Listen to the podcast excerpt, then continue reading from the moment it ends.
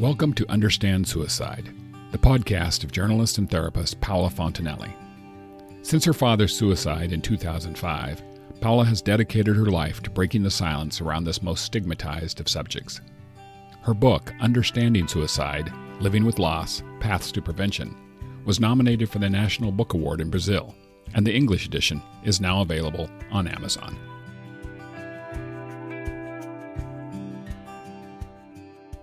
Hello, welcome to my podcast. Thank you for being here with me again. Today, I have another guest from the Stability Network, which makes me very, very happy. The Stability Network, for those who haven't listened to my previous uh, episode, is an initiative that was brought about around 2011. And what they do is they have all these leaders, they are trained to be public speakers, and they talk about mental health openly and honestly about their struggles, their treatment, the stigma that surrounds mental illness. Some of them share their suicidal thoughts and ideation. Some of them share, which I just I interviewed and I've already posted uh, the episode some of them struggle themselves with loss by suicide. So I'm very happy to have with us today Ted Weiss. And he told me I was asking him, How do I say your last name? And he goes, Rhymes with nice. Okay. That's not easy for me to mm-hmm. remember. So, Ted, thank you so much for being here with us. And Ted is going to talk about, and it really amazed me to uh, you send because I usually ask ask my guests to send like a page of their story just so I have some background and of course it helps prepare for the interview. And he was telling me about his struggle with mental illness, and I was amazed at just to read. This was like 50 years ago. So you have seen mental illness evolve. I don't know if that's the right name for that, but at least the stigma is not as as prominent as it used to be for sure but you started struggling in your was it were you in your 20s when it 28 started? was 28 was when i had my first episode yeah but this was a long time ago because ted just so you know ted is 76 years old so this was when, uh, in a time when it, we can't even talk about stigma. It's not just stigma, but very little was know, known about mental illness, wasn't it? So tell tell me a little bit about your experience back then when you started, and it, it seems like you were aware then that there was something there to be treated. Yes, well, it was a real shock because uh, I had finished law school uh, three years earlier and was working with a, uh, a, very good law firm here in Houston, uh, learning to be a trial lawyer, which was my goal, and really enjoying everything that I was doing in terms of work and life generally. And uh, all of a sudden, uh, it actually resulted from a broken engagement uh, over a period of weeks. I just found myself emotionally going down, down, down. I couldn't figure out, you know, what was happening. I said, you know, I've had broken engage, broken not broken engagements, but broken relationships before, and uh, you know, never affected me like this. And uh, so eventually, I got to the point that I call rock bottom, just uh, totally depressed, totally in despair, feeling uh, you know nothing was going to get better and became suicidal in terms of you know thoughts and feelings. And it was very uh, different from you know the way that i normally thought of myself being. And fortunately i uh, reached out for help and i ended up uh, hospitalized and as you were saying earlier the you know, the number of medications that were available at that time, which was 1973, were much fewer than they are today. And it took some experimenting, but eventually I found a medication that, uh, as I said, brought me out of the dark hole. And mm-hmm. uh, it was sort of, I, I use the expression like a fog lifting. The fog would just was would mm-hmm. gradually mm-hmm. lift, and then over a period of weeks or months, uh, I got back to basically where I was before it started. I'm sure it was a very, emotion. very scary. It sounds a very like a very scary because you were you were saying I was doing well. I was in law finished finished law school. you were working for a, for a firm that you believed in and you were happy. And these are the questions you have you, you had at the time. So why? I mean, this is just it's that's that's how we think, right? This is just a relationship, right? So why am I feeling this? Yeah, and the mistake was very scary. Yeah, well, as I tell people, uh, I actually went through two other uh, episodes similar to this in terms of you know being very severe, uh, mm-hmm. downturn, suicidal thoughts and feelings, hospitalization. But in both of the, all three of those instances, I refused therapy, which was a huge mistake. But really? at the third time, pardon, yes. And, you know, I had all the stereotypes about, uh, you know, psychiatrists and, you know, they couldn't help me. And so, uh, but as I say, looking back, it was, it was clearly a mistake because after the third episode, I got into uh, therapy for very, you know, intense therapy for seven or eight years, which enabled me to identify the psychological triggers that were causing these downward spirals. Uh, obviously, I had the uh, the genetic predisposition, I believe, yeah. in terms of brain chemistry, but it was really these psychological factors, uh, mainly dealing with authority figures and needing approval from uh, hmm. you know authority figures. That when I didn't get that approval because I was very driven and you know trying to uh, accomplish uh, what my goals were. And when that didn't happen, uh, as I learned, I didn't have what I call emotional independence, uh, where you know we'd say we have children when they when they get to the end of high school and they're getting ready to leave home. We'd like for them to be in a position where whatever happens in their lives, and we know everybody's going to have setbacks, that they can handle it. You know, I just as I learned uh, in the therapy, I just was not prepared for that. You know, I hadn't really had setbacks before this uh, first episode, but you know, I I I definitely needed to understand what it meant to feel good about yourself, independent of what other people are saying about you or thinking about you. Yeah, and it's interesting the position that you put yourself in. You're saying that you needed approval. Of course, back then you didn't know, but then you choose this very high stress. You wanted to be a court lawyer. Mm-hmm. So you really raised the bar too. So you put yourself in a position that um, I don't want to fail, but my goodness, not to fail in that position and in that uh, profession, it's, it's quite hard, isn't it? Because this is something that takes a lot from you very, uh, you know, it's a very stressful uh, profession. And I mean, I continued on in that profession. My my career at this large law firm uh, eventually basically ended because of the series of episodes of major depression. And uh, after that, I practiced primarily by, on my own, which was psychologically much better for me because I didn't have mm-hmm any authority figures to you know approve my work or my practice. But uh, it it was uh, an adjustment but i liked the work.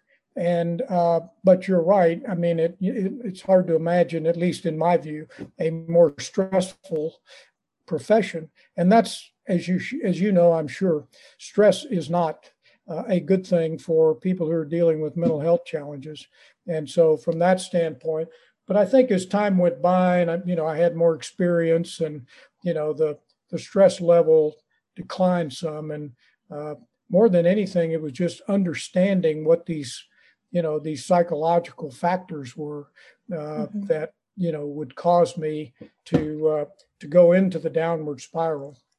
Uh-huh. Tell me about your experience. And you mentioned that it, you actually ended up leaving the firm because of these episodes. Were they understanding then? Because, eh, you know, as I mentioned before, this was a long time ago. Yeah, I was with the firm. I mean, I'd been there three years when I had this first episode, and I stayed for, I mean, I was there for 21 years mm-hmm. and became a partner. I mean, I, I really can't say enough about the firm, the people who knew about mm. what had happened to me, they were very responsive. Of course, it wasn't a period of time when when people really understood, you know, what was happening to me, but they they were supportive. Uh, you know, I would be gone for two or three months in terms really? of recovery. That long? Yeah. Okay. And and and people would cover for me in terms of my work. So I was fortunate really to be in a large law firm where there were people who could step in and they were willing to do that. But eventually what really happened was that I reached a level of seniority where I needed to be in charge of major you know major pieces of litigation well, the firm knew my history. And if they put me in that position and I had a mental health challenge, you know, uh, similar to what had happened, and the client learned later about all this, and, you know, they found that the firm had known about it, it could be a serious problem for the law firm. So there really just wasn't a future for me there you know after these three episodes and uh, but you know as i said they treated me extremely well. I, I had absolutely no uh, nothing negative to say about the firm at all. And and when I did move on, as I said, and got into practicing independently, I didn't even realize at first how much better it would be for me psychologically. Mm-hmm. But essentially, being my own boss, and uh, you know, I mean, if I it gives you freedom, right? It gives you a lot yes. of freedom. Yeah. Psychologically, yeah. it was just completely different and you know had its own share of challenges uh, in terms of developing business and you know managing uh, my small business but mm-hmm. but nevertheless it was much better for me in terms of my mental health uh, situation. Yeah. What about relationships? You're talking about your uh, profession, but how did how did these episodes or the mental illness affect your relationships? Did you feel that you could talk to someone? Did you have friends to talk to? No, and and you raise a very interesting point because uh, I learned in therapy that I, I I tell people what I learned in therapy was I lived the first half of my life which was about 45 years before I got into therapy, in the world of accomplishment. You know, I, mm. I wanted to accomplish things, I wanted to succeed. I was nice to people because I wanted them to like me. I was a people pleaser, but I really didn't have uh, close relationships. And part of that is that, you know, I, as I've learned since uh, the therapy, you know, you have to commit time to relationships in order to really have strong relationships. And, you know, for me, as intense as I was about success, it was like, well, I don't want to spend a two hour lunch with somebody. You know, I got to get back to the office and, and, you know, get the work done. Uh, and that's how I'm going to get ahead. But uh, I learned, and as I said, I learned in therapy about the world of relationships. And so since that time, I think I have, uh, well, I know I have lived differently in terms of putting a priority on mm-hmm. really good relationships, you know, some within my family, but uh, also outside the family. And again, you know, uh, the mental health part of it, you know, has been useful in the sense that I have relationships with people who have a history of mental health problems, but a lot of people who don't. And so relationships have become much more important to me. But back when all this was happening, which was your initial question, I really didn't have anybody that I, you know, that I could talk to. My wife, of course, knew about the situation. It was very uh, traumatic for her because, you know, we had children at that time and and you know eventually had four children and all of that was very difficult for her in terms of managing the family when I had these problems. But as far as you know, a uh, a friend who could be a confidant or anything like that, no, I didn't. And and frankly, that you know, there was a feeling of loneliness. I mean, I lived for 32 years under the stigma of you know guilt and shame and loneliness, not wanting people to know about my history and uh, and it was only, as I mentioned in my uh, report to you before the session here, that I, at age 60, that I decided to go public.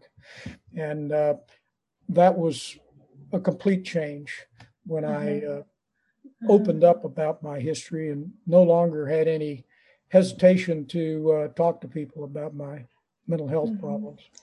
I want to I want to go back a little bit. I, mm-hmm. of course, I want to touch on this. I mean, opening up and the importance of talking about it.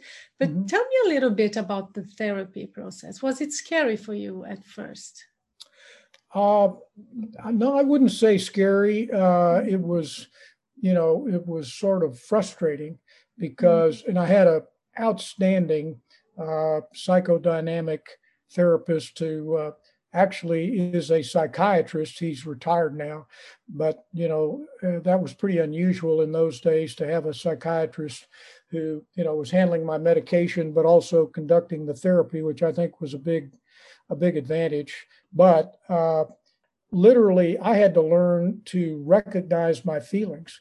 I mean, wow. you know, I, I tell people, uh, you know, they I literally, when he started, said, "Well, how, how, what are you, how are you feeling?" And I'd say, "Well, I'm hot or I'm cold." And he said, "No, no, no, I, am talking about inside." You know, so I mean, I had just, hot and cold were emotions. right, right, right, right. I mean, I had, uh, you know, I had stuffed my feelings. Oh my God, uh, yeah. There was no know, language there, right? There was no language for that. Right, right. So it took a long time, and you know, I was you know, my attitude was kind of, well, tell me what the problem is, tell me what I need to do, I'll do it, and you know, uh, everything will be fine. Mm-hmm. But you know, that's as you know, as a professional in this area, that's not the way it works. And so it, you know, I finally became more patient, was willing to, you know, work through, and again, uh, my whole family history, my life history, my religious upbringing, my school experiences, you know, really just kind of learning to understand who I really was and realizing that, frankly, a lot of the, the things I thought I knew or understood about my childhood, my growing up, were just not were not true. And uh, so, you know, once I learned more about who I am and about you know what influences were working on me, you know, during my uh, growing up years, and and even even after I became an adult uh, in college and and law school, and you know, it uh, it was I it was really eye opening, and uh, mm-hmm. and I and I say that you know I think uh, I think this uh, doctor may well have saved my life. He certainly, you know, certainly transformed it, helped you transform it, right? Mm-hmm. Mm-hmm.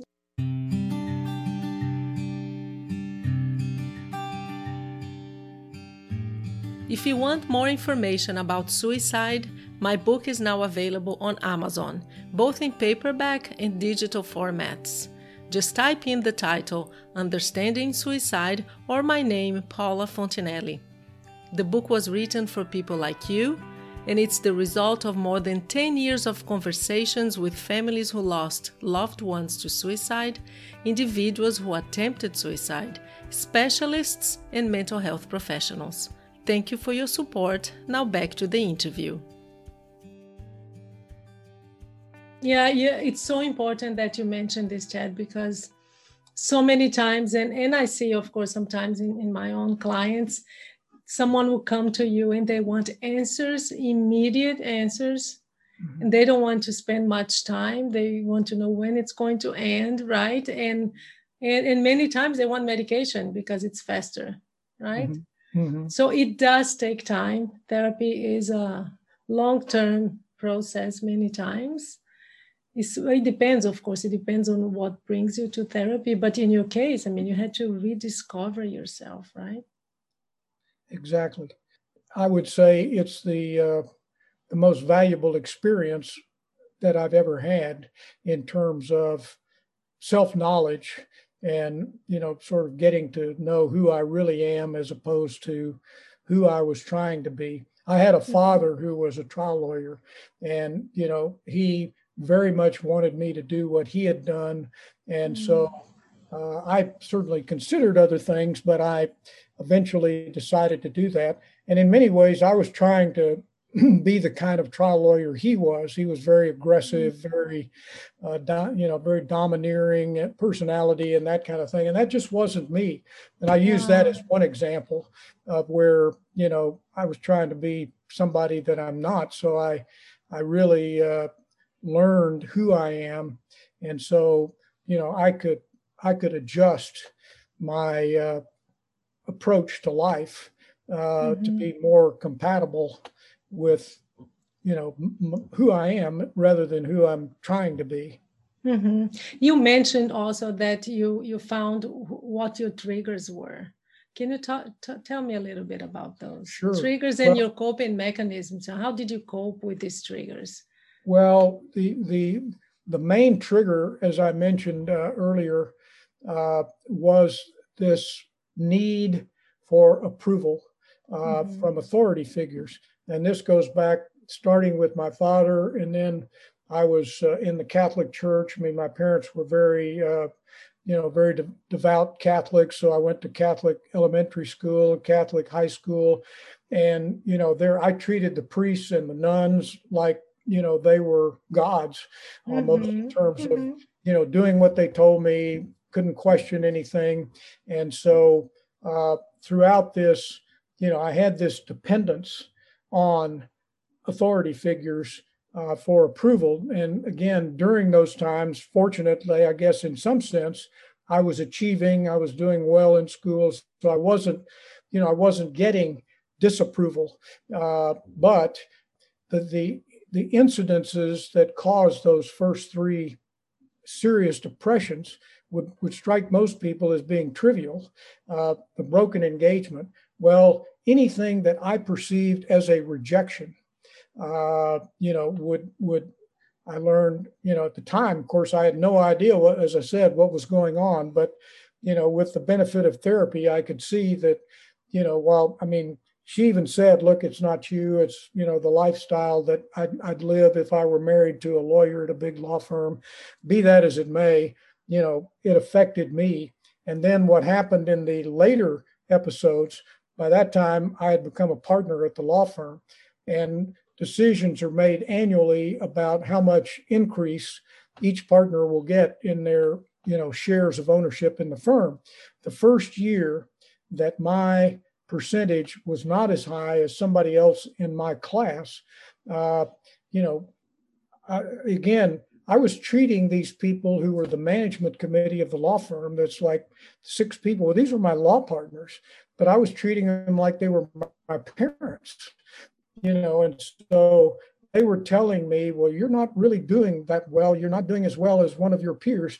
You know, believe it or not, given my, you know, my uh, psychological makeup at that time uh, was enough to to trigger, you know, these serious depressions. And that's really what happened in both of the uh, the later depressions. I mean, my my my history I've learned is really sort of unusual in the sense that these episodes were like seven years apart, uh, and between that time, after I got the medication, and of mm-hmm. course rejected therapy, I was off medication and asymptomatic, and then you know, then the, the rejection would come again yeah mm-hmm. some kind mm-hmm. of rejection so the, here is someone who is always seeking approval from authoritative uh, figures at the end of the day your father so you always want to be good enough mm-hmm. and when they gave you a grade c or a grade b mm-hmm. you just per-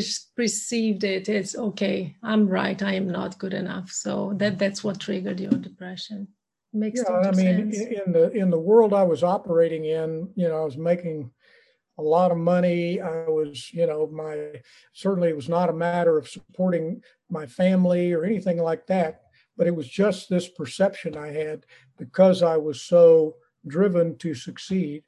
And as you say, I had not developed the relationships with people that I think could have supported me. I mean, for one thing, I was not willing to be vulnerable. And, you know, I, I wasn't about to, and I mean, in general, I wasn't going to talk about anything negative about myself. Well, you can't really be a friend, at least in my view, uh, a really good friend of someone you know, without being willing to be vulnerable. And so, you know, I I just didn't have a support system, I guess you'd say, you know, beyond my fam my family, my immediate family. You know, my parents cared about me, I know that, but you know, they didn't really understand. And I think it was scary to them as well.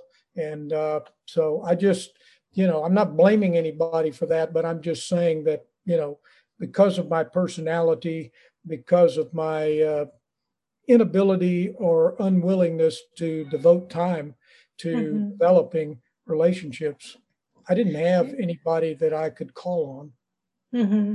Yeah, I'm just thinking now you talked about your father, and of course, you kind of mirrored your father in a way.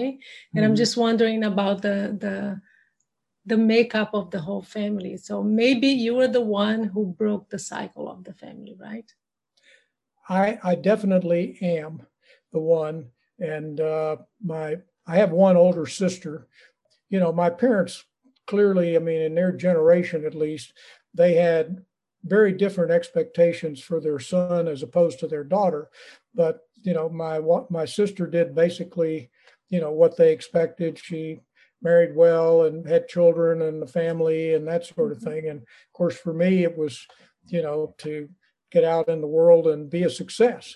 But once I had these, uh, you know, these episodes and realized that, you know, I was trying to be somebody that I uh, was not.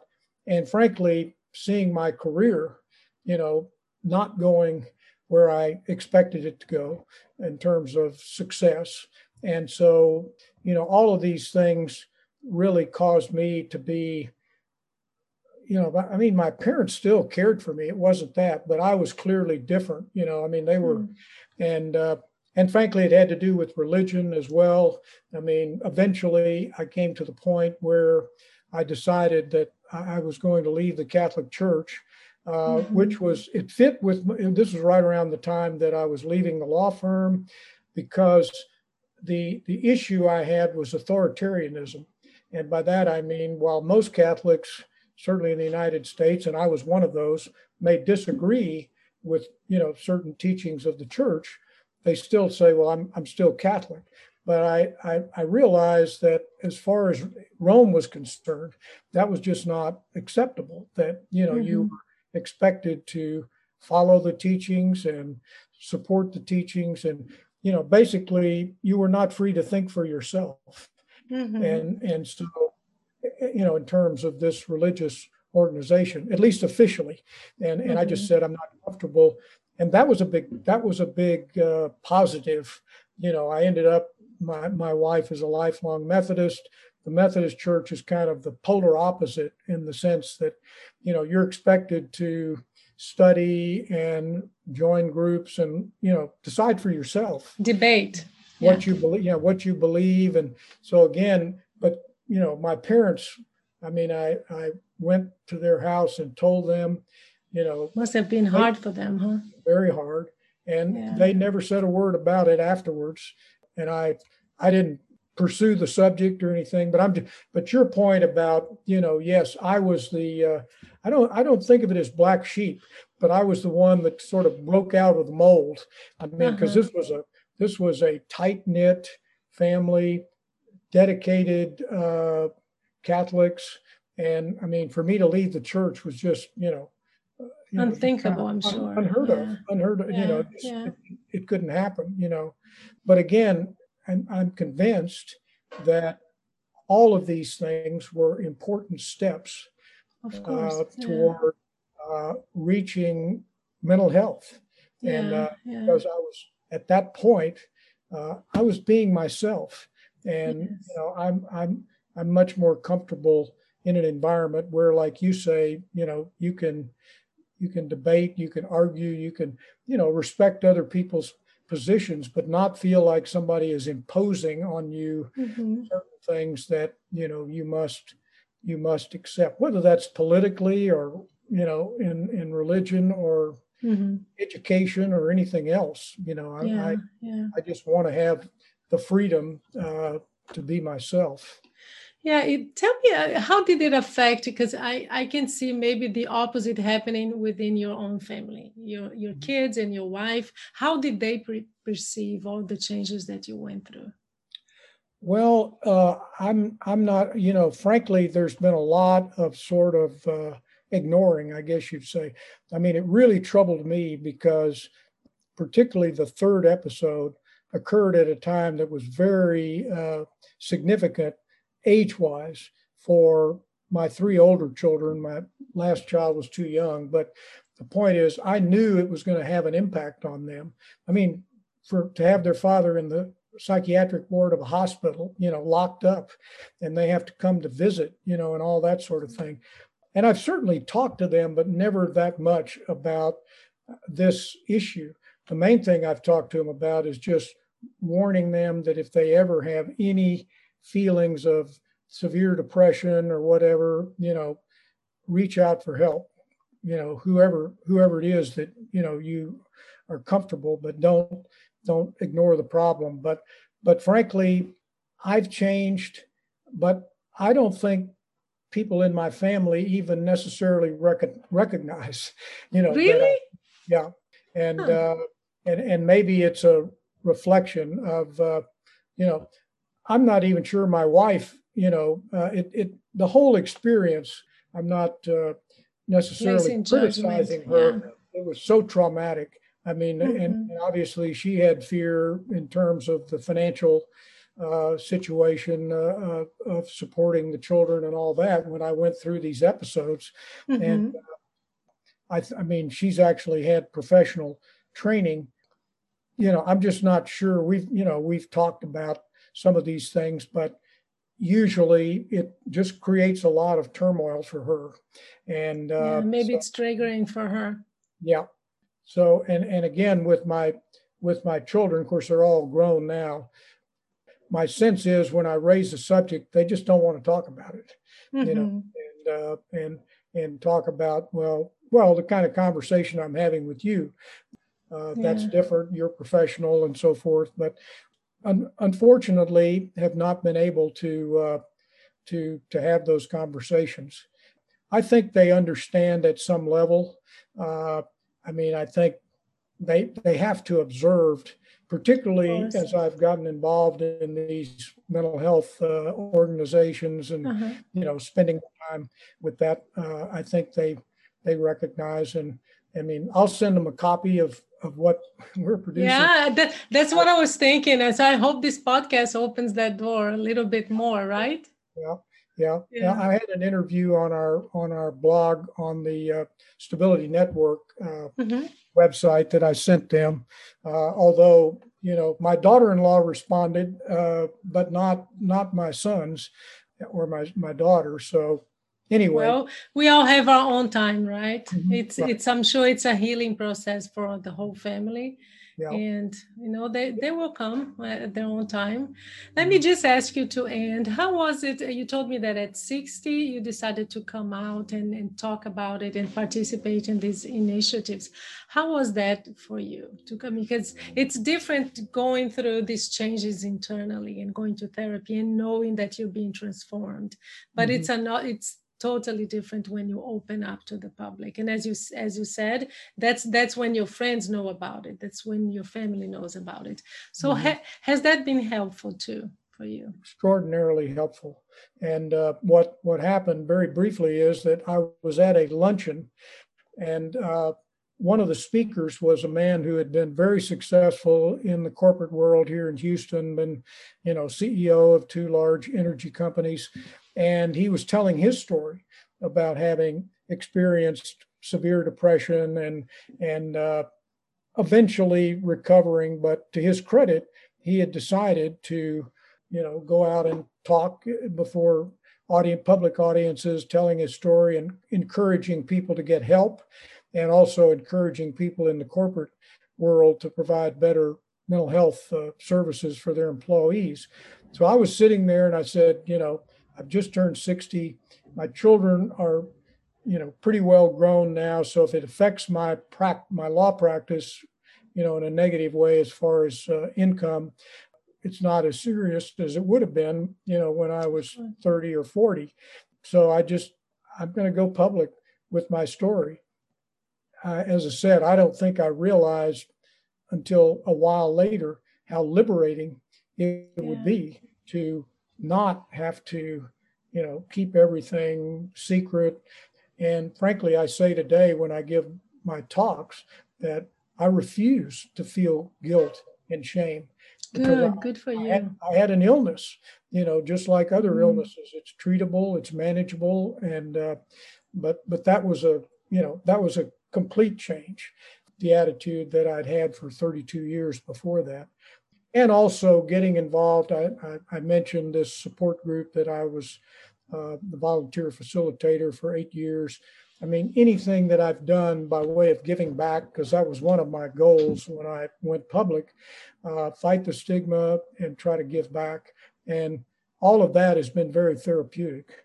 But I don't tell young people, you know, to, well, just, you know, walk into your boss's office and say, look, I've got this problem with depression. I need some time off. I mean, it's it's risky, and uh, I wish we were in a world now where you know all, everybody understood and you know certainly some employers and i think the point you made earlier i think things have changed they uh, have i'm sure you've seen a huge change it's from been... 1973 but i yeah. i still you know and even in the legal world because i i give talks in law firms now who are you know, wanting somebody like me to come in and tell their stories so that young lawyers will be encouraged to get help and that. So the culture is definitely changing, but you know, I think there's still a way a way to go, and I think a lot of it has to do with education. I think you know, the more people are willing to uh, learn about these illnesses, uh, mm-hmm. less prejudice yeah. and discrimination you know, I, I used to believe that that I mean education is important, but one of the um, specialists that I interviewed a while ago, he told me that all the research shows that education is important, but nothing beats lived experience. Mm. So that's what research says that education is nothing if you don't hear it from someone who's been through it. If you don't mm-hmm if you don't hear it from you, from you, Ted, that mm-hmm. you came mm-hmm. here, you're on my podcast, and you're talking about your struggles and and everything, all the transformation that your life went through internally and also externally. So I thank you for doing this work, and I hope you continue doing it. Mm-hmm. And I hope you're you send this to your sons, and and they call you back, say, "Okay, Dad, let's go have coffee." Right, right. Uh, you're encouraging me. I might even be more assertive and say, "Did you watch the video?" You know. Uh, yes, yes. Don't wait. Just ask them. Ask them. Yeah. yeah. and yeah. I hope you. What are their names? Uh, David and Jim. Okay, and, David and, and Jim. They're actually three. There are three. Oh, three of so them. David, Jim, and and John and John, David, Jim, and John. Mm-hmm. I hope that uh, I know it's hard. You know it's family. It's your dad. It's the dad that you love. This is a very tough tough topic to talk about. Mm-hmm. and but i but i hope you you call him guys sit down. And this opens up this dialogue within your family. That would be mm-hmm. great. Mm-hmm. thank you ted. Thank you thank you for coming and thank, thank you for you. participating. All right. Thank you very much and i hope everything is fine in texas now.